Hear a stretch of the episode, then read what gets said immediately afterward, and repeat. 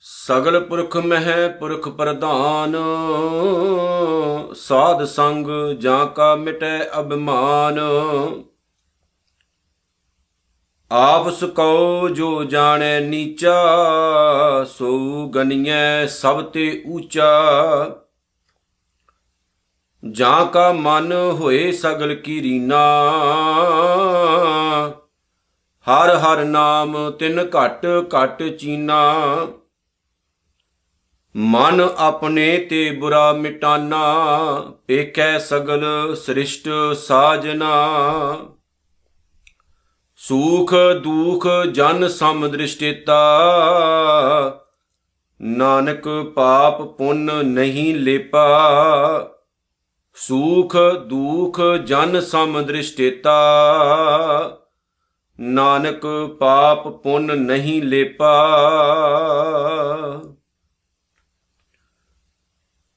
ਜੁਗੋ ਜੁਗ ਅਟਲ ਧੰਨ ਧੰਨ ਸ੍ਰੀ ਗੁਰੂ ਗ੍ਰੰਥ ਸਾਹਿਬ ਜੀ ਮਹਾਰਾਜ ਸੱਚੇ ਪਾਤਸ਼ਾਹ ਜੀ ਦੇ ਪਾਵਨ ਚਰਨਾਂ ਦਾ ਧਿਆਨ ਧਰਿਏ। ਪਿਆਰ ਸਤਕਾਰ ਦੇ ਨਾਲ ਕਲਗੀਧਰ ਦਸ਼ਮੇਸ਼ ਪਾਤਸ਼ਾਹ ਮਹਾਰਾਜ ਵੱਲੋਂ ਅਸੀਸ ਬਖਸ਼ੀਸ਼ ਪਾਵਨ ਗੁਰੂ ਫਤਿਹ ਦੇ ਨਾਲ ਆਪਣਾ ਚਿੱਤ ਜੋੜੀਏ ਜੀ। ਆਓ ਪਿਆਰ ਸਤਕਾਰ ਨਾਲ ਸਾਰੇ ਜੁੜ ਕੇ ਆਖੀਏ, ਵਾਹਿਗੁਰੂ ਜੀ ਕਾ ਖਾਲਸਾ, ਵਾਹਿਗੁਰੂ ਜੀ ਕੀ ਫਤਿਹ। ਗੁਰੂ ਪਿਆਰੇ ਵਾਲਿਓ, ਧੰਨ ਧੰਨ ਸਤਿਗੁਰੂ ਸ੍ਰੀ ਗੁਰੂ ਅਰਜਨ ਸਾਹਿਬ ਸੱਚੇ ਪਾਤਸ਼ਾਹ ਜੀ ਦੀ ਮਹਾਨ ਪਿਆਰੀ ਪਾਵਨ ਬਾਣੀ ਸੁਖਮਨੀ ਸਾਹਿਬ ਦੀ ਪਵਿੱਤਰ ਰਚਨਾ, ਜਿਹੜੀ ਸਿੱਖ ਦੇ ਜੀਵਨ ਦੇ ਨਾਲ ਬਹੁਤ ਗੂੜਾ ਸੰਬੰਧ ਰੱਖਦੀ ਹੈ ਤੇ ਕਈ ਸਦੀਆਂ ਤੋਂ ਸਿੱਖ ਸੁਖਮਨੀ ਸਾਹਿਬ ਦੀ ਪਿਆਰੀ ਰਚਨਾ ਨੂੰ ਬਹੁਤ ਹੀ ਨਿੱਘਾ ਸਥਾਨ ਦਿੰਦਾ ਆ ਰਿਹਾ ਹੈ। ਧੰਨ ਧੰਨ ਸਤਿਗੁਰੂ, ਸ੍ਰੀ ਗੁਰੂ ਅਰਜਨ ਸਾਹਿਬ ਸੱਚੇ ਪਾਤਸ਼ਾਹ ਜੀ ਨੇ ਜੋ ਆਪਣੀ ਜ਼ਿੰਦਗੀ ਦੇ ਵਿੱਚ ਹੰਡਾਇਆ ਹੈ ਨਾ, ਉਹਨੂੰ ਉਹਨਾਂ ਨੇ ਆਪਣੀ ਪਾਵਨ ਬਾਣੀ ਦੇ ਵਿੱਚ ਵੀ ਅੰਕਿਤ ਕੀਤਾ ਹੈ। ਕਿਉਂਕਿ ਅਸਲ ਦੇ ਵਿੱਚ ਜਿਹੜੀ ਗੁਰਬਾਣੀ ਹੈ, ਗੁਰਬਾਣੀ ਹੀ ਸਤਿਗੁਰੂ ਦਾ ਕਰੈਕਟਰ ਹੁੰਦੀ ਹੈ। ਤੇ ਗੁਰਬਾਣੀ ਦੇ ਜ਼ਰੀਏ ਹੀ ਅਸੀਂ ਆਪਣੇ ਸਤਿਗੁਰੂ ਦੇ ਉਪਦੇਸ਼ਾਂ ਨੂੰ ਅਤੇ ਉਹਨਾਂ ਦੇ ਜੀਵਨ ਨੂੰ ਸਮਝ ਸਕਦੇ ਹਾਂ ਕਿ ਉਹਨਾਂ ਨੇ ਆਪਣੀ ਜ਼ਿੰਦਗੀ ਦੇ ਵਿੱਚ ਕੀ ਕੀ ਜਿਹੜੀਆਂ ਉਹ ਘਾਲਣਾ ਘਾਲੀਆਂ। ਉਹਨਾਂ ਨੇ ਆਪਣੀ ਲਾਈਫ ਦੇ ਵਿੱਚ, ਆਪਣੀ ਜ਼ਿੰਦਗੀ ਦੇ ਵਿੱਚ ਕੀ ਕੁਝ ਖਟਿਆ, ਕਮਾਇਆ ਅਤੇ ਸਾਡੇ ਤੱਕ ਪਹੁੰਚਾਇਆ। ਸੁਖਮਨੀ ਸਾਹਿਬ ਦੀ ਇਹ ਪਿਆਰੀ ਰਚਨਾ ਦੀ ਵਿਚਾਰ ਕਰਦੇ ਆਂ ਅਸੀਂ ਤੀਸਰੀ ਅਸ਼ਟਪਦੀ ਦੀ ਅੱਜ 6ਵੀਂ ਪੌੜੀ ਤੱਕ ਪਹੁੰਚੇ ਆਂ ਜਿਦੇ ਵਿੱਚ ਧੰਨ ਗੁਰੂ ਅਰਜਨ ਸਾਹਿਬ ਸੱਚੇ ਪਾਤਸ਼ਾਹ ਜੀ ਨੇ ਸਾਨੂੰ ਬਹੁਤ ਸਾਰੀਆਂ ਸਿੱਖਿਆਵਾਂ ਦੇ ਨਾਲ ਨਿਵਾਜਿਆ ਹੈ। ਇੱਕ ਦੋ ਗੱਲਾਂ ਹਮੇਸ਼ਾ ਯਾਦ ਰੱਖਿਓ ਗੁਰਮੁਖੋ, ਵੱਡਾ ਉਹ ਨਹੀਂ ਹੁੰਦਾ ਜਿਹਦੇ ਕੋਲ ਧਨ ਹੈ, ਦੌਲਤ ਹੈ, ਪੈਸਾ ਹੈ ਜਾਂ ਵੱਡਾ ਉਹ ਨਹੀਂ ਹੁੰਦਾ ਜਿਹਦੀ ਉਮਰ ਵੱਡੀ ਹੈ। ਗੁਰਬਾਣੀ ਦੀ ਨੁਕਤਾ ਨਿਗਾਹ ਤੋਂ ਵੇਖਿਆ ਜਾਏ ਤਾਂ ਵੱਡਾ ਉਹ ਹੁੰਦਾ ਹੈ ਜਿਸ ਦੇ ਪਾਸ ਨਿਮਰਤਾ ਹੈ, ਜਿਸ ਦੇ ਪਾਸ ਹਲੀਮੀ ਹੈ, ਜਿਸ ਦੇ ਪਾਸ ਪ੍ਰੇਮ ਹੈ। ਔਰ ਇਹ ਚੀਜ਼ਾਂ ਸਤਿਗੁਰੂ ਜੀ ਨੇ ਆਪਣੀ ਪਾਵਨ ਬਾਣੀ ਦੇ ਜ਼ਰੀਏ ਸਾਡੇ ਤੱਕ ਪਹੁੰਚਾਈਆਂ ਨੇ। ਦੁਨੀਆ ਦਾ ਹਰ ਬੰਦਾ ਨਿਮਰਤਾ ਨਿਮਰਤਾ ਤਾਂ ਕਰਦਾ ਹੈ, ਨਿਮਣਾ ਹਰ ਇਨਸਾਨ ਚਾਹੁੰਦਾ ਹੈ, ਪਰ ਆਪਣੇ ਫਾਇਦੇ ਲਈ। ਜਿੱਥੇ ਸਾਡਾ ਕੋਈ ਫਾਇਦਾ ਹੋਵੇ, ਆਪਾਂ ਨਿਵਦੇ ਆਂ ਜਿੱਥੇ ਸਾਡਾ ਕੋਈ ਨੁਕਸਾਨ ਹੋਵੇ ਨਾ, ਆਪਾਂ ਚਾਹੁੰਦੇ ਆ ਨਿਵ ਕੇ ਉਹਨਾਂ, ਉਹਦਾ ਨਿਪਟਾਰਾ ਕਰ ਲਿਆ ਜਾਏ। ਦੁਨੀਆ ਸਿਖਾਉਂਦੀ ਵੀ ਆਹੀ ਕੁਝ ਹੈ ਕਿ ਚੁੱਪ ਵਟੋ, ਦੜ ਵਟੋ ਤੇ ਆਪਣਾ ਗੁਜ਼ਾਰਾ ਕਰੋ। ਭਾਵ ਕਿ ਕਦੇ ਵੀ ਤੁਸੀਂ ਜਿੱਥੇ ਗਲਤ ਹੋ ਰਿਹਾ ਹੈ ਨਾ, ਉਹਨੂੰ ਗਲਤ ਨਾ ਬੋਲੋ, ਕਿਉਂਕਿ ਤੁਹਾਡਾ ਨੁਕਸਾਨ ਹੋ ਸਕਦਾ ਹੈ। ਤੇ ਨੁਕਸਾਨ ਸਹਿਣਾ ਵੀ ਪੈਂਦਾ ਹੈ। ਜਿਹੜੇ ਸੱਚੇ ਇਨਸਾਨ ਹੁੰਦੇ ਨੇ, ਜਦੋਂ ਉਹ ਝੂਠ ਨੂੰ ਝੂਠ ਦੱਸਦੇ ਨੇ, ਤੇ ਉਹਨਾਂ ਦਾ ਨੁਕਸਾਨ ਹੁੰਦਾ ਵੀ ਹੈ।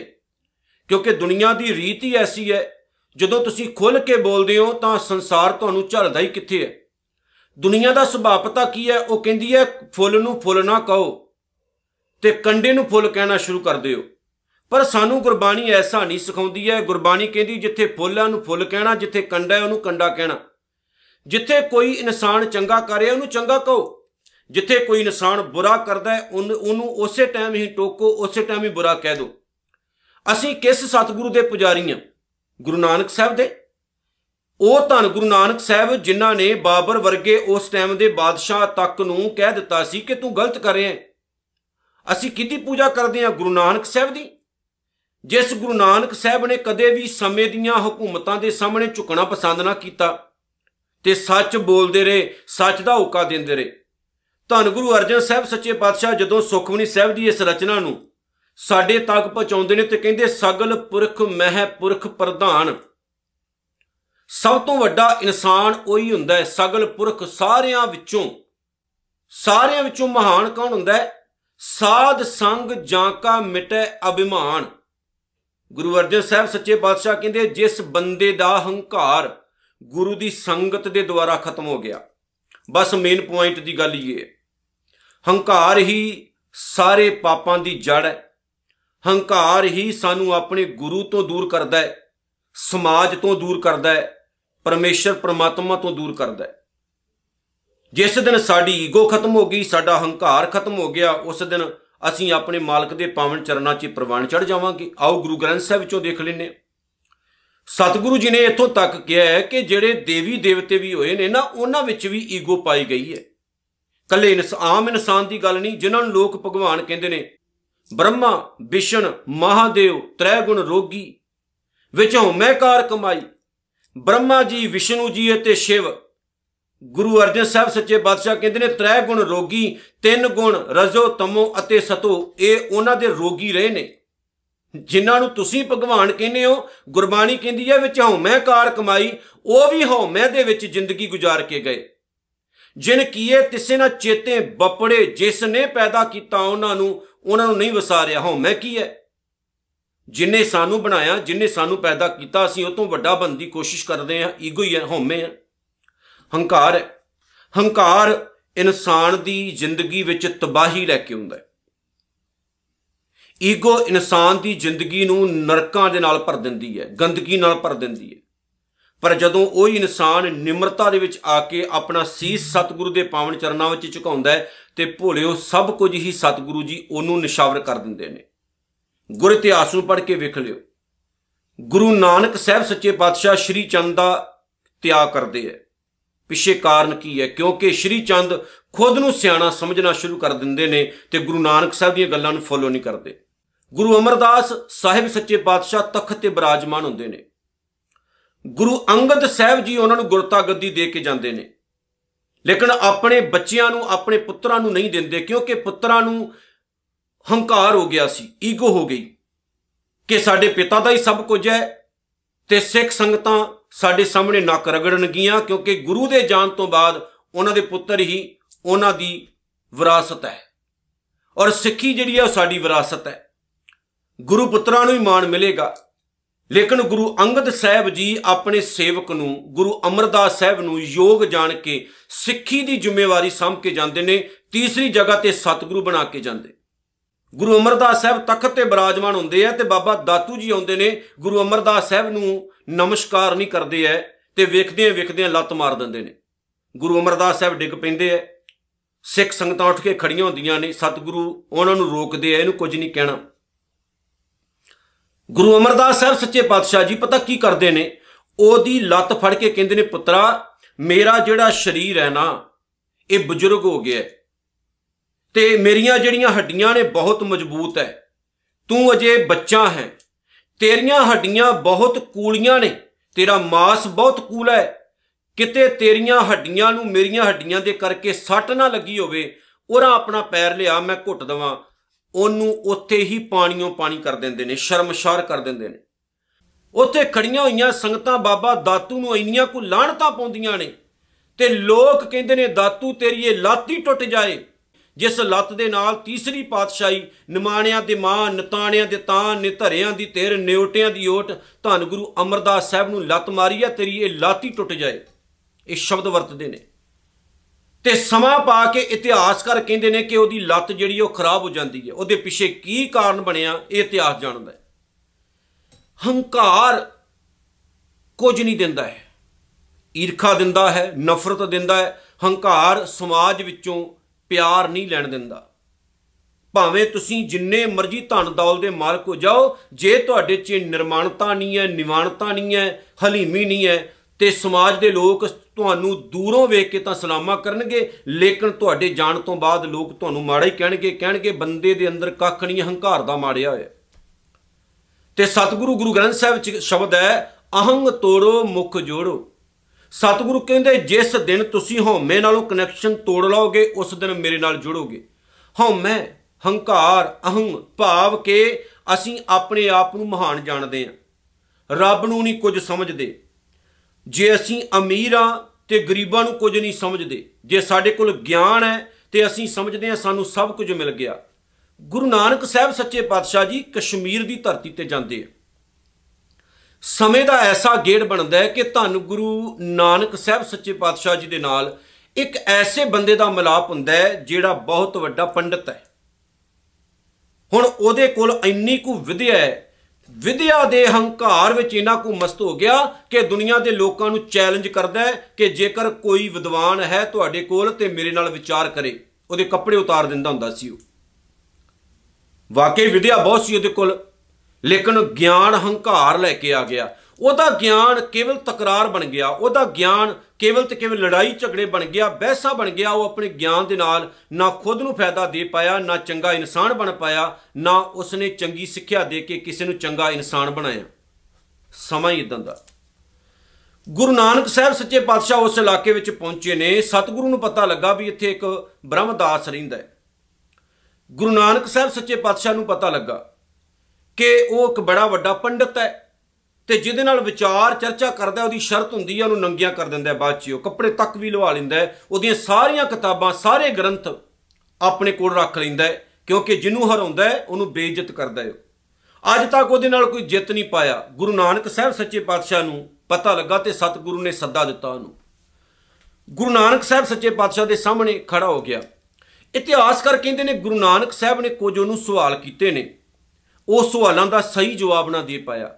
ਤੇ ਧੰਨ ਗੁਰੂ ਨਾਨਕ ਸਾਹਿਬ ਸੱਚੇ ਪਾਤਸ਼ਾਹ ਨੇ ਉਹਨੂੰ ਇੱਕ ਗੱਲ ਕਹੀ ਸੀ ਕਿ ਪੰਡਤ ਜੀ, ਜਿੰਨਾ ਮਰਜ਼ੀ ਪੜ੍ਹ ਲਓ, ਕਿਤਾਬਾਂ ਦੇ ਢੇਰਾਂ ਦੇ ਢੇਰ ਆਪਣੇ ਘਰ 'ਚ ਲਵਾ ਲਓ, ਪਰ ਜੇ ਤੁਹਾਡੀ ਸੁਰਤੀ, ਤੁਹਾਡੀ ਬਿਰਤੀ ਅਕਾਲ ਪੁਰਖ ਵਾਹਿਗੁਰੂ ਦੇ ਨਾਮ ਨਾਲ ਨਹੀਂ ਜੁੜੀ, ਤੇ ਇਹ ਪੜ੍ਹਾਈ ਤੁਹਾਨੂੰ ਮੂਰਖਤਾ ਤੋਂ ਇਲਾਵਾ ਹੋਰ ਕਿਤੇ ਨਹੀਂ ਪੜਾਏਗੀ ਮੂਰਖਤਾ ਹੀ ਦੇਏਗੀ ਜਿੰਨਾ ਮਰਜ਼ੀ ਪੜ੍ਹ ਲਓ। ਕਿਉਂਕਿ ਇਸ ਪੜ੍ਹਾਈ ਦੇ ਨਾਲ ਤੁਸੀਂ ਆਪਣਾ ਤਾਂ ਜੀਵਨ ਸੁਧਾਰਨਾ ਸੀ, ਨਾਲ ਦੀ ਨਾਲ ਕਰੋੜਾਂ ਹੋਰ ਲੋਕਾਂ ਨੂੰ ਵੀ ਸਿੱਧੇ ਰਾਹ ਪਾਉਣਾ ਸੀ, ਪਰ ਤੁਸੀਂ ਤਾਂ ਖੁਦ ਨਹੀਂ ਸੁਧਰੇ ਬੈਸਾਂ ਤੱਕ ਸੀਮਤ ਹੋ ਗਏ ਹੋ, ਇਹ ਪੜ੍ਹਾਈ ਦਾ ਫਾਇਦਾ ਕੀ ਹੈ? ਵਿਦਿਆ ਸਾਨੂੰ ਸਿੱਖਿਆ ਦਿੰਦੀ ਹੈ ਸੱਚ ਦੀ, ਉਹ ਤੋਂ ਬਾਅਦ ਦੂਜੇ, ਦੂਜਿਆਂ ਨੂੰ ਸਮਝਾਉਣਾ ਹੁੰਦਾ ਸੀ। ਵਿਦਿਆ ਦਾ ਮਤਲਬ ਕੀ ਹੈ? ਕਿ ਖੁਦ ਪੜੋ ਦੂਜਿਆਂ ਨੂੰ ਪੜਾਓ ਖੁਦ ਸਿੱਖੋ, ਦੂਜਿਆਂ ਨੂੰ ਸਿਖਾਓ। ਪਰ ਵਿਦਿਆ ਪੜ੍ਹ ਕੇ ਡਾਕਟਰ ਬਣ ਗਿਆ, ਲੋਕਾਂ ਦੀਆਂ ਕਿਡਨੀਆਂ ਹੀ ਕੱਢ-ਕੱਢ ਕੇ ਵੇਚੀ ਗਿਆ ਕਾਦੀ ਵਿਦਿਆ? ਵਿਦਿਆ ਪੜ੍ਹ ਕੇ ਇੰਜੀਨੀਅਰ ਬਣ ਗਿਆ, ਰਿਸ਼ਵਤ ਲੈ ਲੈ ਕੇ ਬਿਲਡਿੰਗਾਂ ਤਿਆਰ ਕਰਦਾ ਰਿਹਾ ਕਾਦੀ ਵਿਦਿਆ? ਵਿਦਿਆ ਪੜ੍ਹ ਕੇ ਕੋਈ ਚੰਗਾ ਇਨਸਾਨ ਬੰਨਾ ਸੀ, ਲੇਕਿਨ ਹੈਵਾਨੀਅਤ ਨੂੰ ਜਨਮ ਦਿੱਤਾ ਤੁਹਾਡੀ ਵਿਦਿਆ ਨੇ। ਸਤਿਗੁਰੂ ਦੀ ਪਾਣ ਬਾਣੀ ਦਾ ਇੱਕ ਬਚਨ ਯਾਦ ਰੱਖਿਓ, ਸਤਿਗੁਰੂ ਕਹਿੰਦੇ ਨੇ, ਜੇਤਾ ਪੜਿਆ ਤੇਤਾ ਕੜਿਆ। ਉਹ ਜਿੰਨਾ ਪੜ ਗਿਆ ਉਨਾ ਹੀ ਕੜ ਗਿਆ, ਭਾਵ ਉਨਾ ਹੀ ਸੜ ਗਿਆ ਅੰਦਰੋਂ। ਵਿਦਿਆ ਨੇ ਨਿਰਮਾਨਤਾ ਨਹੀਂ ਦਿੱਤੀ। ਲੇਕਿਨ ਦੂਸਰੇ ਪਾਸੇ ਵੇਖੋ ਮੈਂ ਮਹਾਰਾਜਾ ਰਣਜੀਤ ਸਿੰਘ ਦੀ ਗੱਲ ਕਰਦਾ। ਉਹ ਕਹਾ ਜਿਹੜੀ ਸਾਖੀ ਹੈ ਉਹਦੇ ਵਿੱਚ ਇਤਿਹਾਸਕਾਰ ਕਹਿੰਦੇ ਕਿ ਉਹ ਪੰਡਤ ਬ੍ਰਹਮ ਦਾ ਜਿਹੜਾ ਗੁਰੂ ਨਾਨਕ ਸਾਹਿਬ ਦੇ ਚਰਨਾਂ ਦਾ ਭੋਰਾ ਬਣਿਆ ਤੇ ਸਤਿਗੁਰੂ ਨੇ ਉਹਨੂੰ ਸਿੱਖ ਬਣਾਇਆ ਸੀ ਕਿਉਂਕਿ ਉਹਨੂੰ ਸੱਚ ਦੀ ਸੋਝੀ ਦਿੱਤੀ। ਨਾਲ ਦੀ ਨਾਲ ਮੈਂ ਮਹਾਰਾਜਾ ਰਣਜੀਤ ਸਿੰਘ ਦੀ ਇਹ ਗੱਲ ਕਹਿ ਦਵਾਂ। ਇੱਕ ਮੁਸਲਮਾਨ ਫਕੀਰ ਹੋਇਆ ਹੈ ਮਹਾਰਾਜਾ ਰਣਜੀਤ ਸਿੰਘ ਦੇ ਟਾਈਮ ਮਹਾਰਾਜਾ ਰਣਜੀਤ ਸਿੰਘ ਦੇ ਟਾਈਮ ਉਸ ਮੁਸਲਮਾਨ ਫਕੀਰ ਨੇ, ਬਜ਼ੁਰਗ ਨੇ ਆਪਣੇ ਹੱਥਾਂ ਦੇ ਨਾਲ ਇੱਕ ਬਹੁਤ ਵੱਡੀ ਕੁਰਾਨ ਸ਼ਰੀਫ ਲਿਖੀ, ਉਹਦਾ ਵੱਡਾ ਆਕਾਰ ਸੀ।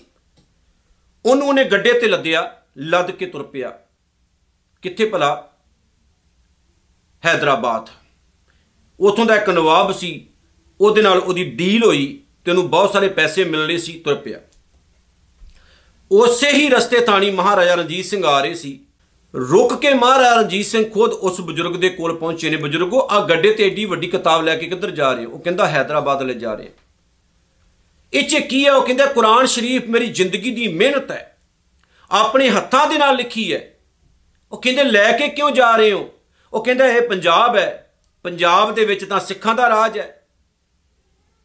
ਤੇ ਮੇਰੀ ਇਸ ਮਿਹਨਤ ਦਾ ਮੁੱਲ ਕੇਵਲ ਹైదరాబాద్ ਦਾ ਇੱਕ ਨਵਾਬ ਦੇ ਸਕਦਾ ਹੈ। ਉਹ ਕਹਿੰਦੇ ਕਿੰਨਾ ਕੁ ਦੇਗਾ ਉਹ ਕਹਿੰਦੇ 10000 ਰੁਪਇਆ ਦੇਗਾ।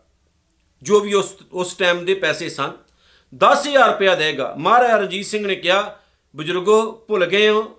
ਇਹ ਸਿੱਖ ਰਾਜ ਹੈ ਤੇ ਸਿੱਖ ਰਾਜ ਦੇ ਵਿੱਚ ਹਰ ਧਰਮ ਦੀ ਤਾਰੀਫ ਕੀਤੀ ਜਾਂਦੀ ਹੈ। ਮਾਣ ਸਤਕਾਰ ਉਹਨੂੰ ਦਿੱਤਾ ਜਾਂਦਾ ਹੈ। ਸਿੱਖ ਕਿਸੇ ਨਾਲ ਨਫ਼ਰਤ ਨਹੀਂ ਕਰਦਾ। ਤੁਸੀਂ ਮੇਰੇ ਰਾਜ ਦੇ ਵਸਨੀਕ ਹੋ, ਨਾਗਰਿਕ ਹੋ ਤੁਹਾਡੀ ਮਿਹਨਤ ਜਾਇਆ ਨਹੀਂ ਜਾਏਗੀ। ਤੁਹਾਨੂੰ ਉੱਥੇ ਜਾਣ ਦੀ ਲੋੜ ਨਹੀਂ। ਆਪਣੇ ਸਿੱਖਾਂ ਨੂੰ ਹੁਕਮ ਦਿੱਤਾ ਕਿ ਰਾਜ ਦਰਬਾਰ ਦੇ ਵਿੱਚ ਜਿਹੜੀ ਲਾਇਬ੍ਰੇਰੀ ਹੈ, ਉੱਥੇ ਇਹਨਾਂ ਦੀ ਕੁਰਾਨ ਸ਼ਰੀਫ ਨੂੰ ਜਗ੍ਹਾ ਦਿੱਤੀ ਜਾਏ ਤੇ ਇਹਨਾਂ ਨੂੰ 10000 ਨਹੀਂ 20000 ਰੁਪਇਆ ਦਿੱਤਾ ਜਾਏ।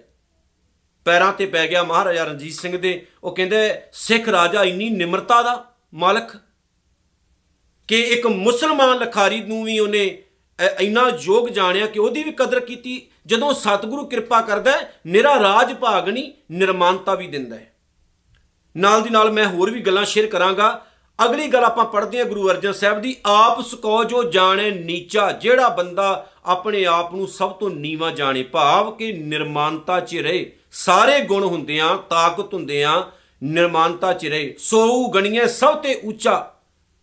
ਵਾਹਿਗੁਰੂ ਉਹਨੂੰ ਸਭ ਤੋਂ ਉੱਚਾ ਕਰ ਦਿੰਦਾ ਹੈ। ਵਾਹਿਗੁਰੂ ਉਹਨੂੰ ਉੱਚੀ ਅਵਸਥਾ ਦਾ ਮਾਲਕ ਬਣਾ ਦਿੰਦਾ ਹੈ, ਜਿਹੜਾ ਨਿਰਮਾਨਤਾ ਵਿੱਚ ਆ ਕੇ ਆਪਣੇ ਆਪ ਨੂੰ ਗੁਰੂ ਨਾਨਕ ਦੇ ਘਰ ਦਾ ਕੂਕਰ ਹੀ ਜਾਣਦਾ ਹੈ। ਜਾਂ ਕਾ ਮਨ ਹੋਏ ਸਗਲ ਕੀ ਰੀਨਾ, ਜਿਸ ਬੰਦੇ ਦਾ ਮਨ ਹੰਕਾਰ ਨੂੰ ਛੱਡ ਕੇ ਇਹ ਕਹੇ ਕਿ ਇਹ ਵਾਹਿਗੁਰੂ, ਮੈਂ ਤੇਰੇ ਗੁਰਮੁਖਾਂ ਦੀ ਚਰਨ ਧੂੜ ਦੇ ਬਰਾਬਰ ਹਾਂ।